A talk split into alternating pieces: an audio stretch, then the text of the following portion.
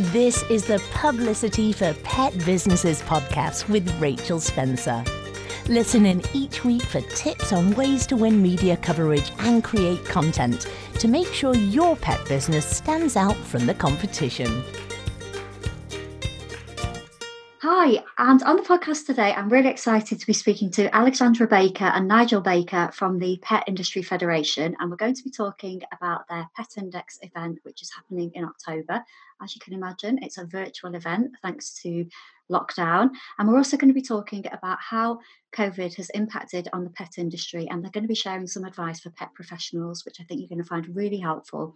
Um, Alexandra and Nigel, I've met them a number of times, and they've done they've worked so hard over the past few months supporting people from product businesses to service providers. So I'm really thrilled to have them on the show. So, Alexandra and Nigel, welcome and thank you so much for joining me. Can you tell me, give me a little bit of an introduction to who you are um, and what you do? And I'm going to start with you, Alexandra. Can you tell me about you first? Okay, well, it's lovely to uh, lovely to be here this afternoon with you, Rachel. Uh, thank you for the opportunity. I'm the Chief Operating Officer um, of the Pet Industry Federation. I've held this role for about uh, 18 months, though I've actually been in the company for a lot longer than that. I started off as a communications manager um, back in about 2007, I think, when I just had my children. So I've kind of grown with as the company's grown and changed. I joined when it was the Pet Care Trust, and I've seen it evolve um, and move into, um, I think, a much um, bigger and much more dynamic organisation where we've grown membership, we've redefined what we're here to do for our members, um, and, uh, and and we've got a lot more on our journey still to come. So it's um, it's a fantastic organisation, and um, I think yeah, it's a it's great to be here this afternoon to talk a little bit about what we're doing and about Virtual Pet Index. Fabulous, thank you. And then over to you, Nigel. Yeah, thank you, Rachel. I'm Chief Executive of the Pet Industry Federation. I think I've been here about seven, eight years now. Um, my background comes out of industry, uh, and if you recognise the name Baker, you probably realise that it comes through Baker's Complete. Originally, Edward Baker was the family company, which we sold out in the 90s. Uh, and then I've done various things like um, run Supreme Pet Foods, which was Russell Rabbit and Gerty Guinea Pig, and put all that together. Uh, my background's actually an engineer by training, having been in the BBC. Uh, and I came into here in about 2000, late 2012, 13. Uh, and since then have looked to see how we can build uh, the Pet Industry Federation to being a sort of UK beating trade association uh, and being there for our members so that we really can help them build their businesses over uh, over the period and particularly during this COVID period. Absolutely. So um, I think you've kind of touched on it there. But um, what has 2020 been like for you so far then? Because it has obviously been a very challenging year, hasn't it? We're speaking in we're speaking in end of September, uh, just coming up to six months of since COVID first forced us into lockdown. So what's your year like been so far? Um, I think it's been a bit rather like for everybody, a bit of a roller coaster. Um, we we were pre-COVID. Actually, we were the business was building very well. Our membership was growing rapidly, and we had our, our sort of table laid out, and I think we were pretty clear what we were trying to do. Um, and we also had a, a, an event which we were going to run, which was the first time we'd put this on for some time, being Pet Index, and that was going to be at Milton Keynes and was going to combine education and uh, a virtual and a, not a virtual show, a show really, a trade show, uh, but predominantly it was there to try and educate and help people with their businesses. Um, obviously, COVID came along and uh, that caused um, that to basically be put away, so we couldn't run it. Uh, and since then, obviously, and I'll talk a little bit more about virtual pet index in a minute, but since then, we've been here really for our members and the industry trying to interpret government guidance, which um, government tends to put out guidance which is very broad, um, but how it then works for particular businesses and particular companies in our industry. We've um, spent the last uh, five months trying to interpret what that actually means and how it should work. We work with the canine and feline sector group and DEFRA, uh, and therefore this has been a sort of a seesaw of trying to get information relevant information out to our members and the industry to try and keep it alive and keep it moving forwards. And sometimes that's been very complicated over this period. Oh my gosh, I can well imagine because as you've just said there, the advice that you get from the government, it's not a one size fits all, is it? And there's just so many different interpretations. So can you tell me about like some of the challenges that you faced and give, maybe give some examples of, of of how that advice has been interpreted or been left open to interpretation and what that's meant for people? Yes, absolutely. I mean, we've um, we've, as I said, every time. I mean, it sort of started literally as soon as lockdown began. You know, even from right down to what was an essential journey. You know, was going to a groomer considered an essential journey? What was um, you know, what is or was there a welfare um, issue at stake there that meant that perhaps groomers needed to stay open, or could mobile groomers operate and and and, and static, um, you know, businesses remain closed? It was, I think, um, I mean, the government was very good at putting out the kind of top headline, um, you know, headline grabbing. Uh, statements, and then it was left to even even the guidance when it was eventually put out wasn't hugely clear because it wouldn't always um, it wouldn't always necessarily um, it, it, wouldn't bring in pet groomers or kennels or catteries or boarders or, uh, or, or even retailers really. It was it was a case of how do you you, know, you have to almost take the spirit of the guidance and then interpret that in the best way. And I think I mean, and every business is different. Um, so you know a, a, home groomer or a home boarder would be very different to a kennel or a cattery um, so I think one of the biggest challenges has certainly been to to take that that, that government advice. Um, and then we, we actually worked really well with the canine and feline sector group who have um, uh, who, who who've actually we've all collaborated together so not just us but along with other veterinary bodies and welfare associations to actually put together a rather regular piece of business guidance um, which i think has been very well received by the industry as a whole i mean certainly on our facebook page whenever we put an update to it it got a huge amount of hits and a huge amount of coverage um, because I think there was such an appetite for businesses out there to get as much information as they could. Obviously, it's their livelihoods at stake, yeah. and so they needed to know that what they were doing was right and what they were doing was meeting uh, the legal requirements, but also what they were doing wasn't going to be, um, you know, causing harm, you know, to, to, their own businesses as well. So it's been a re- it's been a bit of a it's been a bit of a tightrope. And I mean things have settled down a little bit now. I think as people you know as lockdown started to ease and and and but even I mean you know even today with with the announcement um, about the track and trace scheme and the new app that's just been launched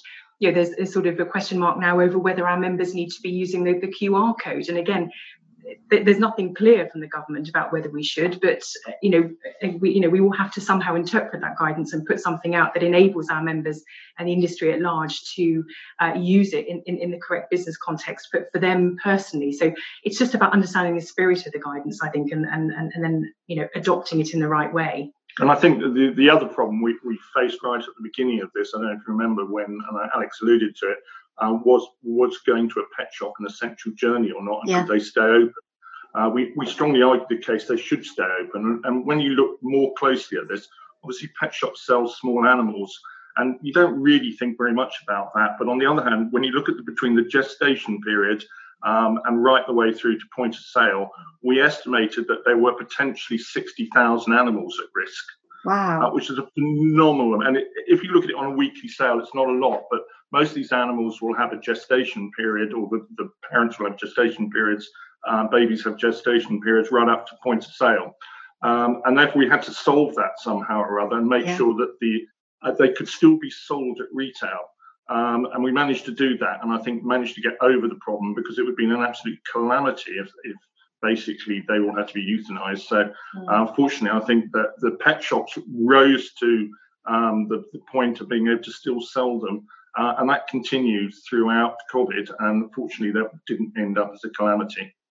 Wow. Okay. So I was actually going to ask you about, um, you know, any campaigning or lobbying for change that you were involved in. So that would, I guess, would, would be an example of that. Are there any other things well, that, that really had to push? That was certainly one. Yeah, yeah, that was certainly one. And then, of course, it came out that um, mobile groomers could stay open, um, but fixed groomers couldn't. So we we argued the point that fixed grooming could could continue providing it was done properly, because the the the point which came out from government was was an, was it an essential journey to go to a groomer? So you, you could obviously see that a mobile groomer was all right because they went to somebody's home to do it. But was it an essential journey to go to the groomer? And in fact, was it an essential journey to pick your dog up from the groomer if going to the groomer was the essential journey? Uh, it's a bit of a moot point. Yeah. But on the other hand, it, it, got stuck going round and round in circles, and we man- managed to untangle that one um, such that the groomers could open, and that was fine. Uh, kennels and catteries have been uh, a difficulty because obviously people haven't gone on holiday. So we, we sort of argued the point that, you know, if you were shielding or had problems or you needed to put your dog and you were you were ill into somewhere, then kennels and catteries could stay open.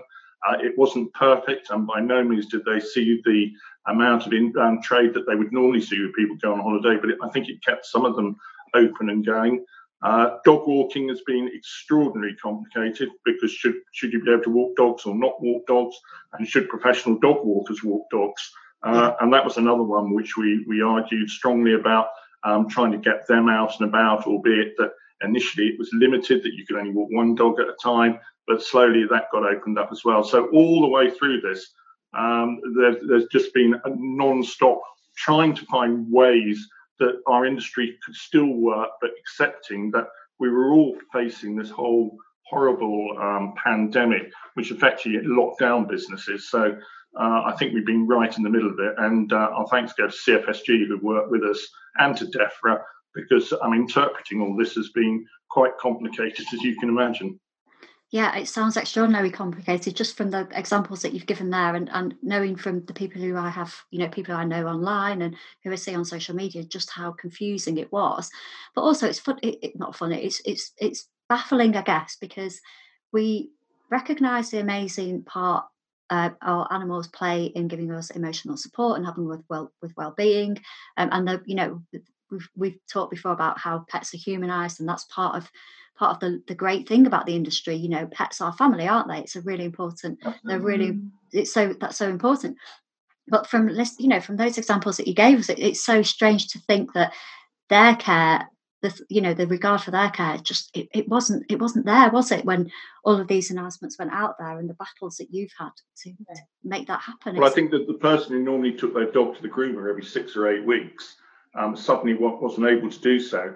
Uh, now, the, the, advice obviously we gave out that you, and we gave to put out some videos on how to home groom, but in effect, that's not very effective for somebody who had a long haired dog yeah. um, or, or, even a cat and was trying to do it at home. And of course, you know that if the, the fur gets knotted and tangled, um, that's just, uh, you know, it hurts the animal basically. It pulls on the skin. And therefore, it's really important that we managed to get the groomers out from a welfare point of view more than anything. Yeah. And the same with the walkers as well. If you, you know, if you're walking at uh, someone's dog who's elderly, who isn't able to give them the exercise they need or the shielding, and they're not allowed Absolutely. out, then that, you know, that their dogs need walking, don't they? So it's just such Absolutely. a minefield of different challenges. And Alexandra, I bet your communications background, um, you were thankful for, weren't you, when, when all of this kicked off? Oh yeah, no, definitely. I mean, we, we, we, are actually quite fortunate. I mean, most of our members are very active on social media, yeah. um, uh, or certainly particular groups are, and uh, and and it does um, it, it, did lend itself to getting some good um, information out quickly. Um, and obviously, being a membership organisation, we have that direct link with our members um, anyway. But we needed it to go far wider than that, and because this isn't obviously this wasn't a pandemic that was just affecting um, affecting our members. I think that one of the biggest challenges has, has been obviously you know was interpreting the guidance, but also um, there were three particular points that we um, actually directly lobbied um, the government on uh, to try and gain some clarity um, on, on things like some of the business rates, um, the expanded retail discount scheme, and um, cutting VAT for leisure and tourism. Again, the government sort of made these sweeping announcements that there would be some, you know, great opportunities, great money-saving opportunities for certain types of businesses. And you know, we were really keen to try and get uh, the government to provide clarity on whether, say, for example, kennels and, kennels and would be included within the definition of a leisure or, and tourism business. Um, and, and, and, part, part of the problem was the government sort of handed it out to the local authorities to use their discretion as to how they actually wanted the um, how, how they wanted to kind of you know, divvy out the pots of money that they were being given. So we found huge inconsistencies with some of our members saying, well, they managed to get the £25,000 grants, and some members who weren't able to get in. It, it, would seem to be a postcode lottery in effect. Um, and I think that that was, you know, unfortunately what, what you get from the government when, when we eventually got uh, actually a response from them, which was generally about three months after we wrote. Um, usually it was, um, you know, along the lines of, uh, you know, that it was sort of, you know, devolved to the local authorities to do with as they would. And uh, when I actually pressed our local MP on it, he felt that in, in a large number of cases, probably kennels and catteries wouldn't be included within business and tourism. So it has been a bit of an ongoing battle. And, and um, you know, I think it's something, you know we want to uh, you know use to try and raise our profile as, as, as you know on some of the, the projects that we've got in in the pipeline for, for the future once all this this you know coronavirus dies down i think you know raising our profile with government and representation is going to be uh, really key so that um, you know we can support our members in the best way that we can Absolutely. Um, and I think the other, you've both touched on a little bit in your answers before, but another, the obviously we've got the kind of business side and, you know, what can we do, what can't we do, and, you know, what does this mean for our business? But I know from speaking to you before we press record that you've also been dealing with the emotional impact um, with your members because it is, it's, it is emotional, isn't it? You know, it's like your business is your life. I'm self employed myself. And when you're kind of thrown into this this situation it's really hard isn't it? So what's it been like kind of supporting people emotionally? What kind of things have you you know what, what's it been like for you? well what we did during during the actual lockdown rachel mm. was that um, uh, if you started at sort of our level at office level we had a daily meeting with everybody every day so they didn't feel isolated and everybody kept us up to date with what they were doing and what they were working on. So every single day we'd have a, a video meeting with all of them um, and then we cascaded that down to membership on the basis we made a point of ringing every single member um, so that they mm. had someone to talk to. And we also got feedback from them as to what their problem was. So all of our members got a, got a, a phone call from the team to mm. actually just try and ascertain how we could help. And I think a lot of them were really grateful that they heard from us. Uh, and that A, we were concerned, and B, if they had a problem, they could help. And we have an extraordinarily good legal um, uh, benefit legal expense benefit for um, that people can ring if they're a member of ours. So if they had any problems about anything that was going on with their business, we could also fall back on that. So when you put all of that together, I think the package worked very well over over COVID. Um, so Alex alluded to it would be nice if government would, would have allowed us to do a little bit more and move the barriers out to get some people more money, which we're in desperate need of. And indeed, even now, uh, if you look at kennels and catteries now, um, they've got major problems on the basis of the tourist season didn't happen, or yeah. sort of started happening and, and has fallen down again. Mm. So they're still trying to keep staff and everything on with a with an income streams which are just far less than they've ever been used to, and they've mm. got high expenses to run these establishments. Yeah. It's just mm. such a such a tough time, isn't it? Um, and I know mm. more more um, more guidelines have been announced today, which again just seem very vague. So I don't even think we should even talk about those because we'll just end up confusing ourselves. But the other thing, I know we talked when before I pressed record about the people who um, you've got, you know, you have a few members who have been who've fallen through the cracks where they haven't had any support at all. And I know it must be difficult, um, you know, help trying to support them because it's just so hard, isn't it? And you know, there are a lot of people out there going through a very tough time, aren't there? I think so, and I can't see that necessarily stopping. I think from, I mean, we represent a, a very wide spectrum of different types of members, um, from manufacturers um, who, if, if they're food manufacturers, have probably been okay because the route to market or the number of animals uh, has actually probably gone up. If you look at puppies being sold out there at the moment, uh, to retailers who are obviously had a very difficult time, we kept them open, kept them going the, the consumer went to the retailer initially because they wanted to shop local rather than going to large stores and probably now drifting back to the large superstores to some degree. And then, of course, during all of this, all the online side started um, picking up enormously. So there's, a, there's an enormous shift to online um, buying um, and purchasing of pet products now. Uh, and then you move through to the issues that we, we talked about with kennels and catteries, which um, I think are problematic groomers are probably now still okay because they're, I mean, having got out of the lockdown situation, they're still able to see animals, etc. Um, dog walkers, probably professional dog walkers, um, from what we can understand, although they are um, have got business, but because a lot of people are working from home, they're now not using professional mm. dog walkers or daycare. Yeah. So both of those are seeing their businesses hit. Um, and finding it difficult to, to move things forward. So it's it's quite a mixed bag with the services that exist um, and have grown up over a period of time to the industry, and now suddenly finding it quite difficult. Yes, yeah, I think that's a really good point. It's not just about the lockdown and how it's affected over the last six months, but it's actually the ram- the ongoing ramifications mm-hmm. and how that affects people's working life, whether they're going to be working from home more often, and and how that's you know so that the dynamics will continue to change even if even once we we, we move through coronavirus and, and the threat of the virus becomes a lot a lot less, then then there's still going to be the the after effects of, of potentially a, a whole shift in the way that we we, you know we, we live our lives that you know and i think that's something we can't quite predict um, in terms of the impact that's going to have uh, on our members you know in in the future. So it's it's still all to play for isn't it? I think it's um, we still don't quite know how it's all going to look. No absolutely.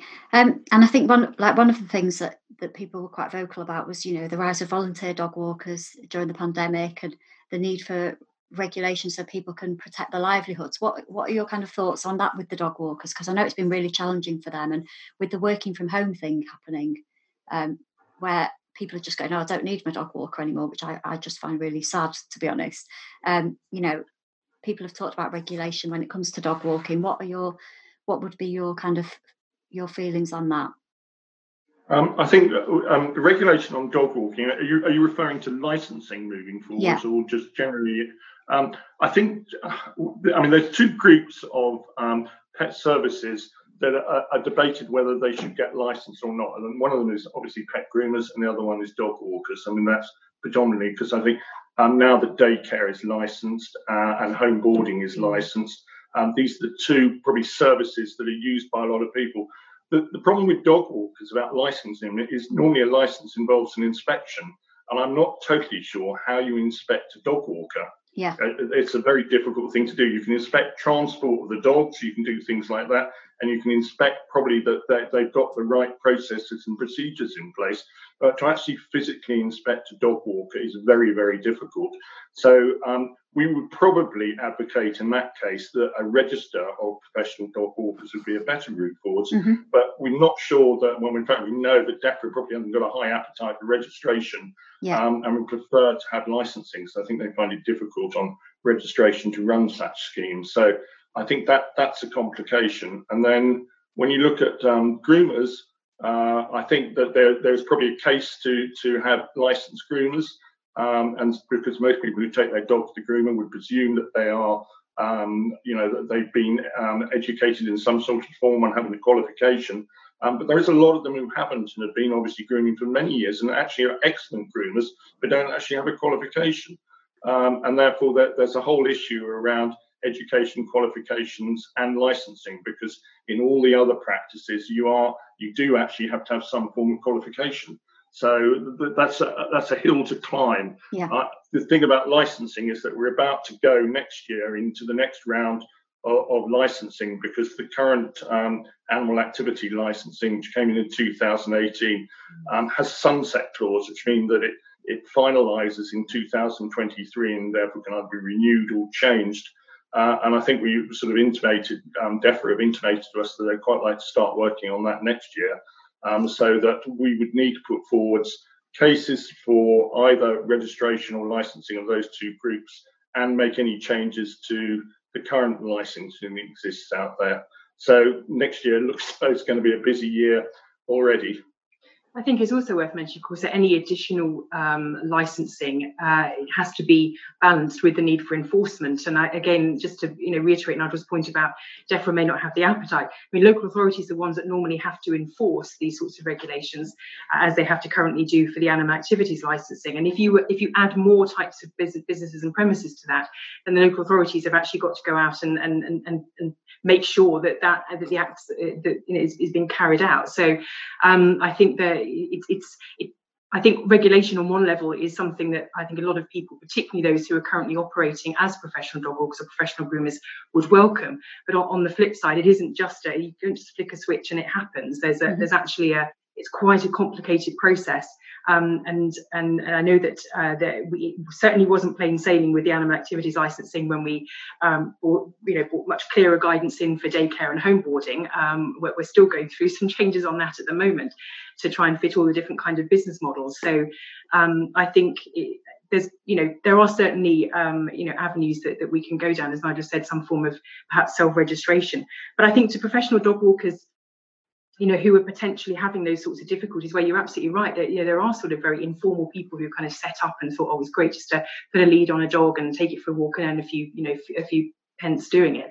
Um, I think you know I think a lot of people would want the reassurance from their professional dog walker that they're insured and that they've got qualifications to to know what to do in in an emergency. If the dog suddenly mm-hmm. slips the lead, or if it suddenly gets spooked by something, or if it catches its paw when it's out walking on a piece of glass. I mean, I know as a dog owner myself, and I, I would be be so reluctant to just hand my dog over to anyone and I, I would I would want to to have that reassurance that they've got you know the uh, some qualifications in place, and there are qualifications out there. There's a level two City & Guilds dog walking qualification that we uh, that we administer, um, and and have the proper insurance in place. So I think professional dog walkers almost need to create that, um, you know, that, that they need to stand apart in that way, uh, and and provide that reassurance to their clients that yeah. their dogs are in safe hands with them, whereas they may not be if they're with someone who's literally just set themselves up and think that they can just earn a quick buck. Absolutely, and that's what um, I think it's really important to communicate all of those things. The you know what what without wanting to scaremonger, what might happen if you yeah. you know just let anyone take your dog out, and why you, you yes. know why you choose a professional, qualified, you know you know experienced dog walker um, rather yes. than just leave your dog with anyone because well because pets are family, aren't they? As we were just saying before. Um, Absolutely. Um, yes.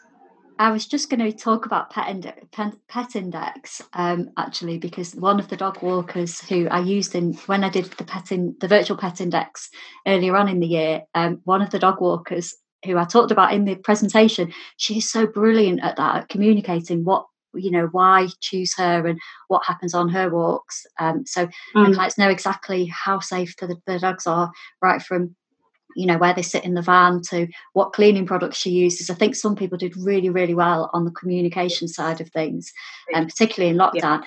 so tell me about we, we talked about it a little bit at the beginning um, at the beginning of the year when i met you in february we were um, all very excited about the face to face, real life um, pet index I know it seems like it was like 1974 or something. I know. Uh, and then obviously that didn't happen, but Virtual Pet Ind- Index was fantastic. So, can you tell us a little bit about the first Virtual Pet Index, and then we're going to talk about the next one? So, tell us about the first sure. one and what that was like. Well, it was a bit of a leap of faith on should we or shouldn't we do a virtual show, and to my knowledge, nobody in the, the sort of Western world had done a virtual pet trade show uh, until we went into it. We knew that the one happened in Australia, um, but even in the States and everybody, we were not aware of anybody trying to do what we did uh, in June. June. June. Yeah. I think the date is that long ago. Uh, in June. So um, we took a leap of faith and went into it. And our view always on this was quite straightforward: is that um, we, we we want people to network and communicate with each other. And the pet trade's a vibrant place. Um, and certainly exists on people talking, discussing, finding out about new products and learning. And we thought if we can bring all of those things together in one event, um, then that would be absolutely brilliant. So um, to put a, a, trade show together and have trade stands was a challenge. Um, and I'll explain why a little bit more in a second, but that was that was a bit of a challenge on the first one, but we managed to get over 60 trade stands.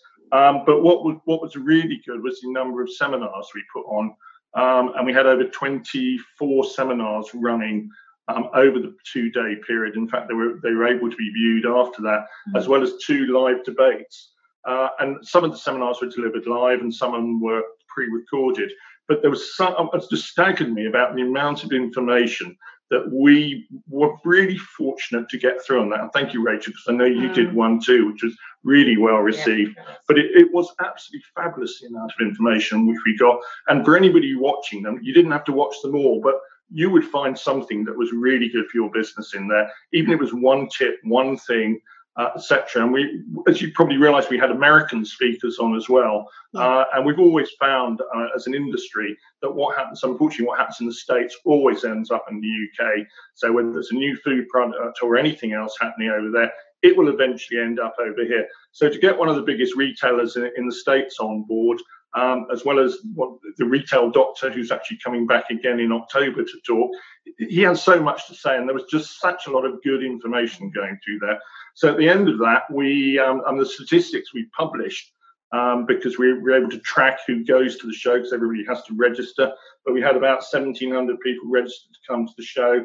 And all the trade stands, I, think most of them will say that they saw more business than they would do at a traditional show, which, which was absolutely extraordinary. But the one thing that we did find, and I think the trade stands find, that it isn't a traditional trade show. Because whereas at a traditional trade show, um, you go on the stand and you talk to people, um, at this type of show, people can visit your trade stand and you don't have to talk to anyone. Mm. So I can go onto a trade stand, I can pick up the literature, I can place an order, I can watch the videos, and the people who are manning the stand, who are available obviously online, don't even know I've been there to the end because yeah. at the end we report who's been on and off the stand. So the chat function, you can talk to people on the stand, but it isn't like I go up to the stand and have a normal conversation with people. Uh, it's much more virtual. And I think if people get into the idea that it's virtual, you can go on the stand, you can do everything you want to do, um, and you don't actually have to talk to anybody. There's no embarrassment about you know going, oh, can you tell me this or not? But if you want to know that, you can chat online, you can do it on a Zoom call yeah, and you can do it in a group. So there's different ways of chatting, but it, it is a very different experience to a traditional show. Yeah, that's fascinating that um, that people did so well as well, and also the uh, it must have been quite interesting for the for the for the stall holders to go and you know see what's happened at the end of the day because you don't know, do you? So um, no, well, you don't. And obviously, first day, everyone going, well, it's very quiet, not, not, many people on our stand. And at the end of it, we were able to report that they were seeing between two about 250 and 450 people actually going on their stand, picking up information, placing orders, picking up leaflets, and doing all these types of mm. things. And obviously, yeah. that it being a virtual show, we could actually say who was on each stand. Uh, and that was invaluable. So the, the information they picked up was just unbelievably good. Um, but I think the, the, the major issue is trying to get people to understand that it's not a not a traditional show. It's very very different, but it is there to explore, that people can go there, explore new products, find out what's going on. And I think we one other thing which amazed us is when we set out to do it, we thought, okay, what we'll do is we'll replace Pet Index uh, with a virtual show. But in reality, of course, the internet is worldwide. So yeah. it didn't replace Pet Index. What it did was create an audience which came from not only the UK, but from Canada, America, South America, right across Europe, down to South Africa, China, Asia, um, right across the globe. So we had just in India, it was absolutely phenomenal amount of people who joined in, uh, and that was ah. great. So it's got a globe, it's had a global reach. Hmm. Wow, that's fantastic. Can I ask you as well, what was it like with all the kind of tech side of it and setup? Was that that? I imagine that was quite challenging. Well, we worked with a, uh, a company, a software company that um, obviously increased and found a huge increase in their demand this year. Yeah. Um, it was an American company, and they sort of provided all of the software. So, um, you know, we've got a really good event coordinator here who is that of that age where he kind of really got his head around, you know, all of the tech requirements yeah. of everything. So he he was really you know able to uh, understand exactly how the platform worked and therefore that, that meant he was perfectly placed to help our exhibitors to set up their stand. And, and you know setting up a stand was is really straightforward compared to the you know traditional face-to-face show which you know involves stand builders and you know roller banners at the very least. Um, and obviously you know what doing this on on a virtual platform you know once you've got your your your stand design sorted out and it, it, it can be uploaded in minutes uh, and, and, and, you're good to go. Um, you know what I would say though and I think this is something that we really learned from the first show and we've been pushing very hard with the second show is that actually our exhibitors need to really give a lot of thought although the mechanics are fairly straightforward they do need to give a lot of thought their stand design because the stand if you don't have a salesperson who's actively speaking to people and literally sort of grabbing them off the walkway as they're walking past, your stand has to do all the talking. It, yeah. it effectively becomes a silent salesman. Um, so, in order to get the business, in order to, to, to get the interest from people, to catch people's eye, your messaging, your design, your um, the way that you set your stand out has, has really got to be well thought through. You you can't just pop up a couple of logos and just expect it to work. Yeah. Um, it does need a bit of forethought. But then if you do that planning, and then when this when the show you know takes you know launches and it's live, you you've got a really good stand that's going to and you know, naturally attract a lot of people, people who you wouldn't perhaps necessarily think that, that you would attract. Um, and then you've got the opportunity to follow all of that up after the show. So I think that was a, a something that we really learned um, from the first show, and I said something where, where, we're pushing very hard for it. So our exhibitors are very clear on it the second time round, so they you know can gain maximum advantage from from, from being an exhibitor. Yeah, we put we put some videos together for um, stand exhibitors to show them how to do it and things that I think that we learned from the first show. So they're available for people to watch. Okay. Um, and I think, as Alex has said, the, your stand just needs to be very clear. uh, and know what you're trying to attract. Because that with that sort of audience, you you obviously need to also to make sure that you're telling them who you want to speak to. So in other words, are you looking for distribution in the UK? Are you looking for overseas distributors? Are you doing own label? Because the audience um, that are coming to it, as I said, can visit your stand and see everything. Doesn't yeah. mean you necessarily talk to them. Um, and the, the other thing, of course, to say about a virtual show, there's no travel, yeah. there's no accommodation, mm-hmm. there's no stand set up or rigging of stands. Um, and it can all happen on your mobile phone with you sitting in an armchair. There's yeah. nothing to download. All you have to do is have the link, having signed on to it, and you can cruise around it for the two days that it's on, come and go from it, um, yeah. and go and see what's happening. Then it's on after that as well. So, um, you know, although you can't do the chat, etc., it does keep going for another two weeks.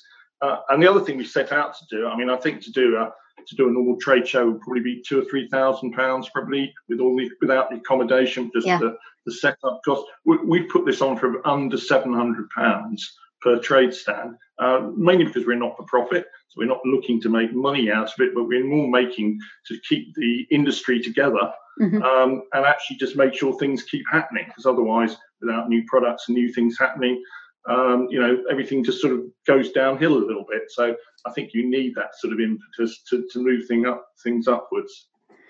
Absolutely. So um, it's really interesting about the difference between a trade show um, and the fact that you've had people from all over the world being, uh, you know, coming along as well. It, it's fascinating, isn't it? Sorry, I know I sound like someone's nan, thinking that people, you know, can come from other countries to an online event, but it's it is fantastic to think that you know that you just that may not have happened if we were in real life in Milton Keynes, would it? So absolutely, it does. it opens up a whole new audience that we hadn't quite sort of um, anticipated. I think, and I that was, you know, I mean, people sort of, you know, talk to, you know, obviously we talk about the negative side of coronavirus, but yeah. it forced us to do something that we wouldn't have originally considered.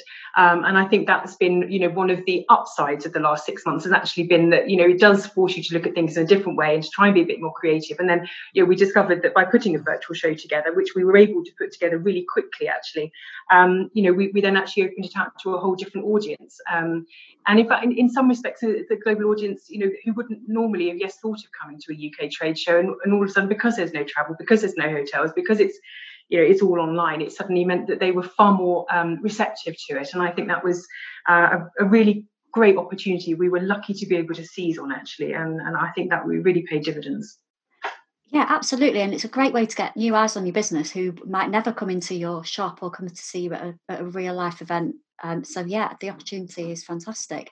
And um, one of the questions actually that came in from our Facebook group was about um, the, it was from Ross from By Benji, who I know you both know. Um, she's yeah.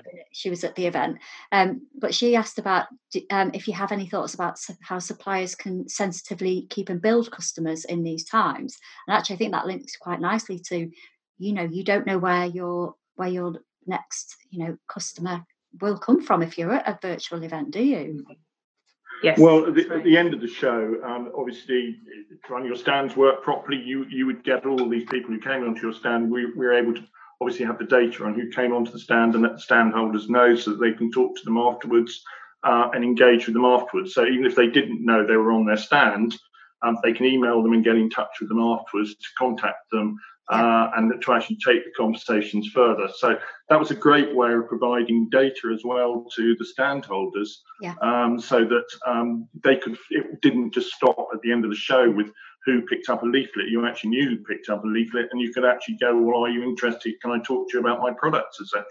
And there was some great. I have to say, there were some great deals done, and we know that. Um, you know, some some people signed up new distributors, some people signed up new partnerships, um, and other people just took lots of orders. So th- there was business being done all the way through this and partnerships being built. And, and that's what we set out to do. And I, I, was really pleased that that actually happened at the last show. That's that's really really encouraging. Um, and the other thing I wanted to ask you about is we've got the you've got another virtual pet index happening in October. So no, very, very excited. Yeah, so this podcast is going to be going out, um, and we're recording in September, but it'll be going out on I think it's the first of October, or the first Thursday in October anyway. Um, so tell us about how, given the timeline, tell us about when it's happening and how people can get involved, whether they are a pet owner or a pet brand. Um, what you know, what do they need to know? Uh, it's happening on the 11th and 12th of October, the official live days. It's, mm-hmm. it's, a trade show, so it's really open to sort of pet professionals to go to. We, we are we are looking at maybe doing a, a public facing one as well, depending what happens with COVID and how long this keeps going on for. But um, that's sort of still under wraps at the moment as to whether we do or don't. But it's a consideration at the moment. But the, the next one that's coming out, we've got over, we've got more trade stands this year. Um, and again, from across not only just out of the UK, but across the globe. So we've got them from America, Canada, um, and uh, from, I think, New Zealand and where else they come from? Germany. Um, so big, big cross section of different manufacturers and products you probably haven't seen before. So uh, really pleased that that's happening. And then the seminars, uh, we've got phenomenal. I was just mind blown by the seminars. And if I can just spend a moment, Rachel, and just give you a sort of taste of what's going on this year. Uh, we've got one on promoting your business with mind blowing photographs on your phone. So if you actually want to, rather, I think that that's a great type sub- subject actually. Yeah. Uh, enrichment for cats and catteries, uh, something about um, fleas and itching and scratch that itch. Uh, we've got one on supporting clients through pet bereavement pet bereavement's such a such a problem to people because they don't actually know how to deal with it with, yeah. with the owners. So we're going to do a piece on that. Uh, and of course, you're doing finding stories within your business, pet business, which I think is brilliant. Uh, we've got uh, somebody talking about the human animal bond uh, in a COVID world, uh, minimizing the risk on the environment, dogs and wildlife. And the whole wildlife issue with dogs in the countryside is an interesting topic. We've got some grooming demonstrations. Um, Sharon Edwards from Corporation of London is going to do something on the transport of animals. Are you legal? So anyone who's moving dogs around um, or transporting them on dog walking or anything else like that, uh, you know, there are some laws around that. It's important that people understand what that's all about. Uh, we've got um, Paul Allen, who runs uh, Wolfgang Bakery in America. He's got about 150 stores. Uh, a really interesting business model. Uh, and if you haven't seen it, you need to see it and he's going to talk about diversifying your business. Uh, then we've got things on education, uh, four challenges of manufacturing. We've got Mark Robinson from Smurfit Kappa, who's one of the big packaging manufacturers. But there, there's so much about packaging now and how it works on the shelf, how you can minimize the amount that you use. And if you certainly send things out, how, how do you make that work? Uh, understanding pet food labels, um, I think there's a whole mystery behind pet food labels, so that would be really good. Um, and I've got um, Bob Phibbs, who's a retail doctor. He just talks so well. He did the last one. So you, actually, if you didn't hear him, you need to. Uh, and his title is How Not to Have a Lump of Coal in Your Store This Holiday Season in Your Christmas Stocking. Brilliant. what time is that? I need to put it in my phone.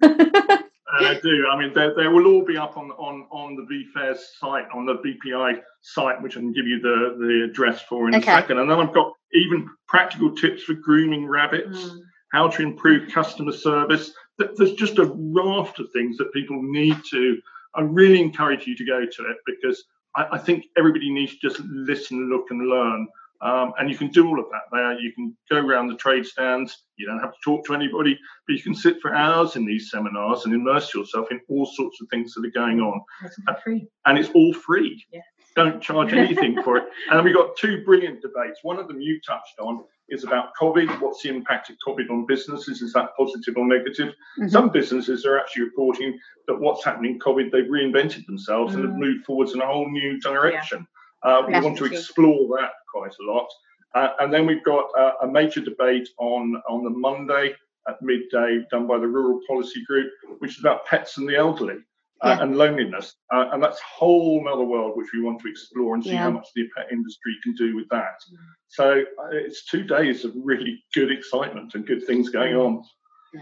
Wow, fantastic! So the yeah, the pets and the elderly is that was it was always a, a really really emotional topic pre-lockdown and and you know when particularly mm. when people are absolutely. people aren't allowed out of the homes and then people aren't allowed to visit them it just absolutely breaks your heart doesn't it? But i also know that pets you know well we know that pets have such an important role. And i know going back to what we were saying before with the dog walkers and the pet sitters and the and the boarders they were you know they i think there was a lot of frustration there because they couldn't support their elderly clients and it's just heartbreaking isn't it? But um, the the event sounds incredible. I'm definitely going to have to um, block off my diary for the two days.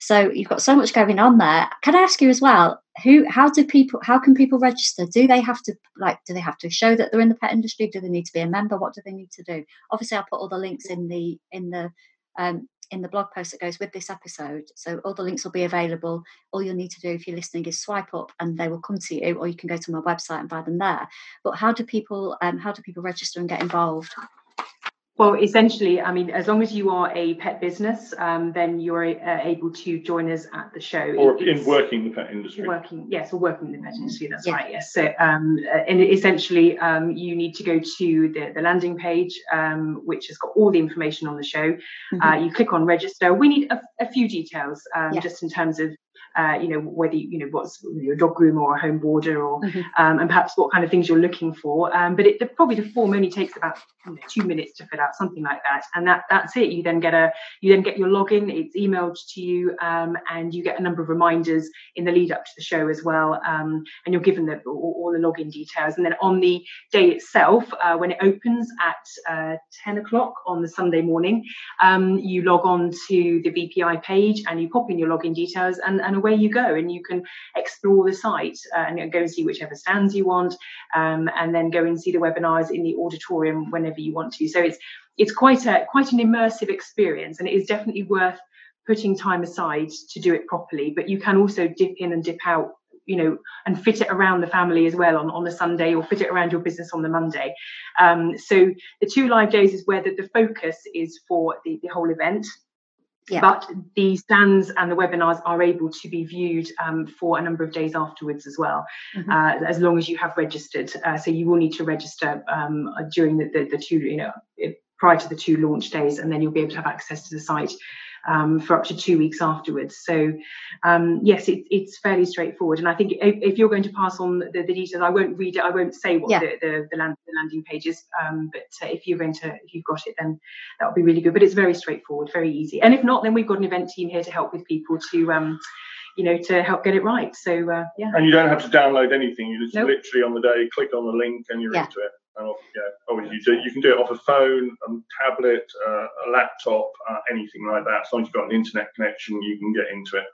Okay, fantastic. Okay, because I, I, know I managed to do it on my phone uh, last time, so it is, it is straightforward. Take it from me, and I am not very good with technology. So during lockdown, obviously we've seen that people have diversified and done some really amazing things by taking the businesses online.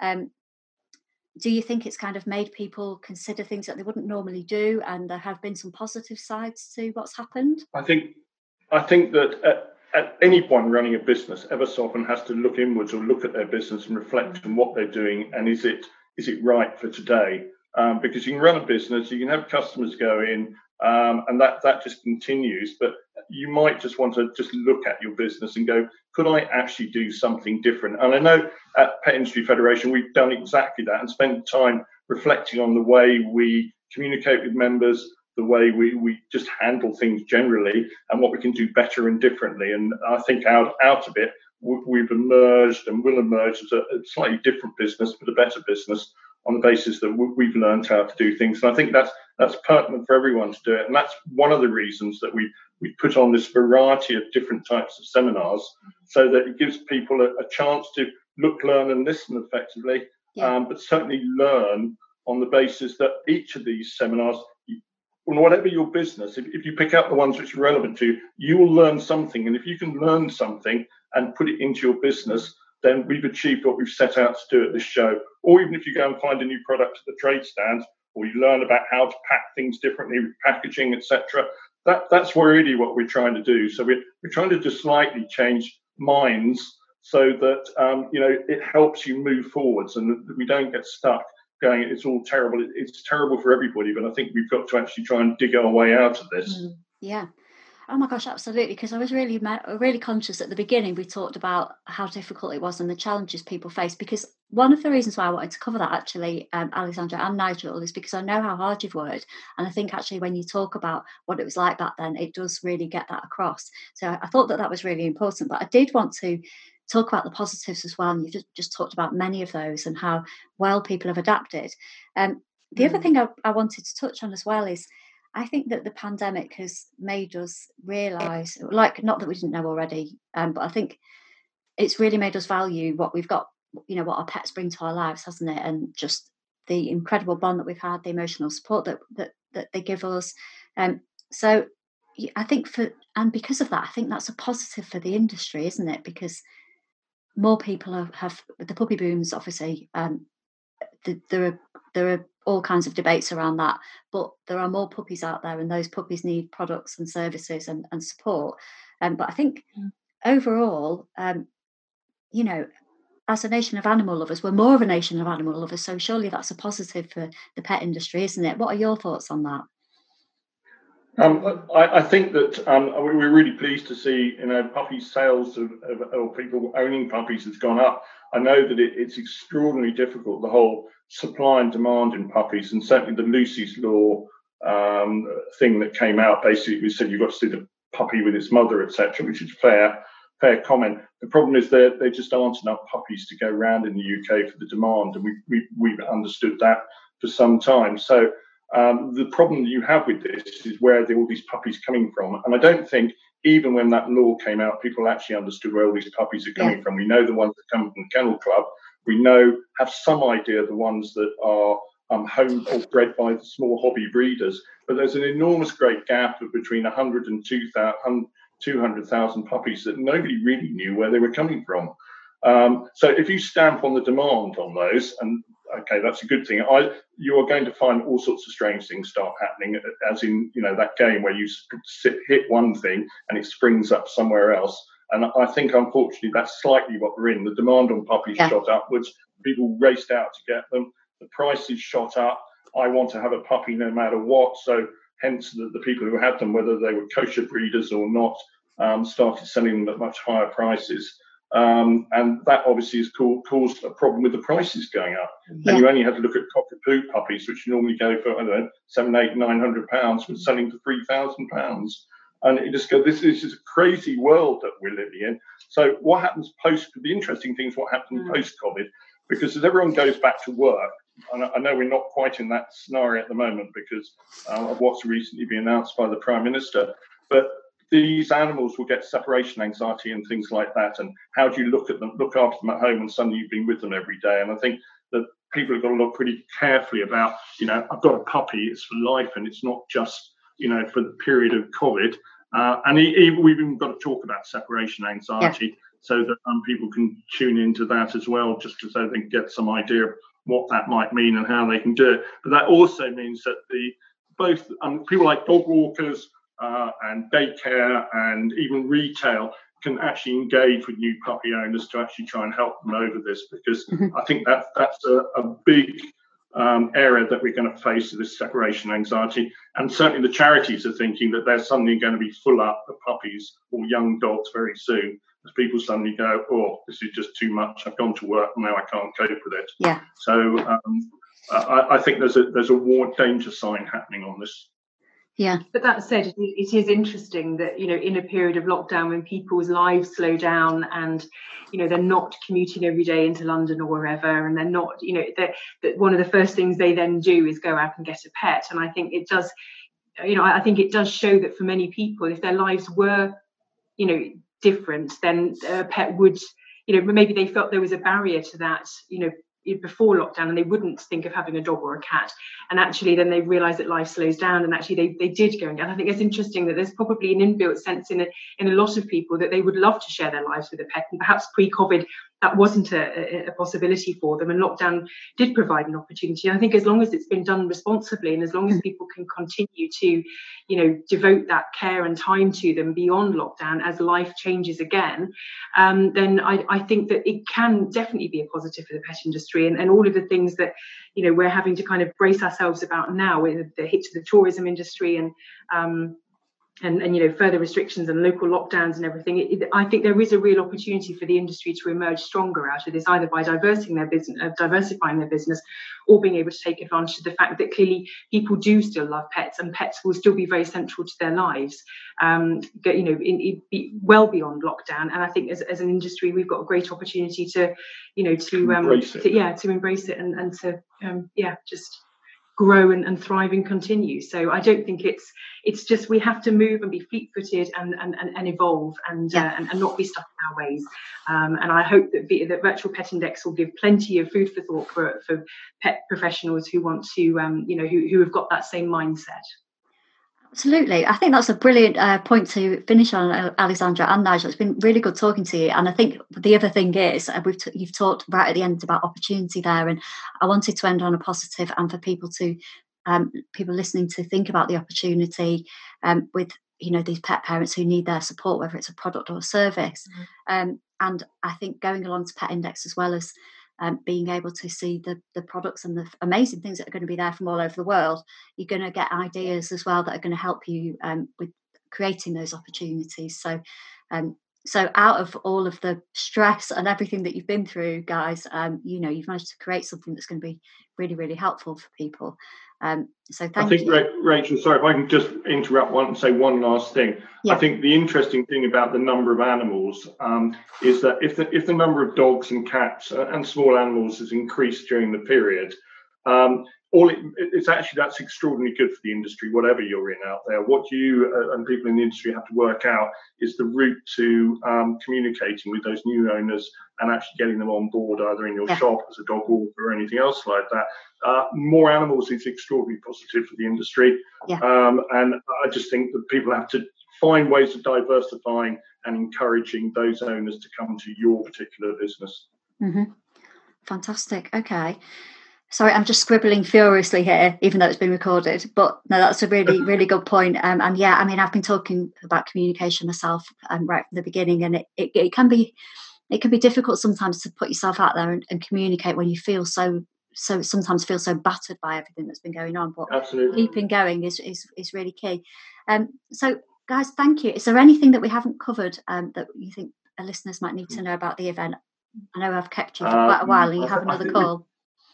No, I think we I think we've gone through most of it. I think that, as I say, we encourage people to come along to it, register, uh, and, and, just you know you can t- pick up as much or as little as you want to. But I think there's a lot going on, mm-hmm. um, and the, it's only the the lives, and which we, will make a note of. It's only the live seminars that you won't be able to hear again, um, which will be on the on the Sunday and the Monday.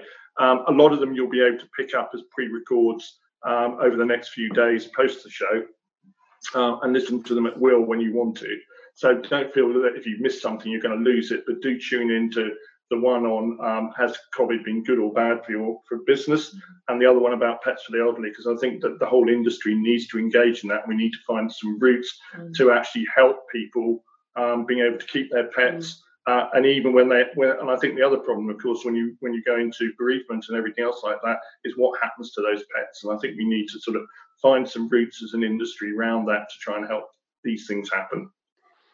Okay, fantastic. Well, thank you so much for coming along. All of the information that Alexandra and Nigel have shared, uh, the links and everything that's been mentioned, I'm going to put in the show notes for this episode. So they'll be really easy to find if you want to register. But Alexandra and Nigel, thank you so much for joining me, and I will look forward to virtually seeing you um, in be, yeah about nearly two weeks' time. No, thank you very much. Thank you, Rachel. Thanks. Very okay. interesting. Thank you for listening to the Publicity for Pet Businesses podcast. For more free resources on ways to promote yourself as a pet entrepreneur, visit www.publicityforpetbusinesses.co.uk.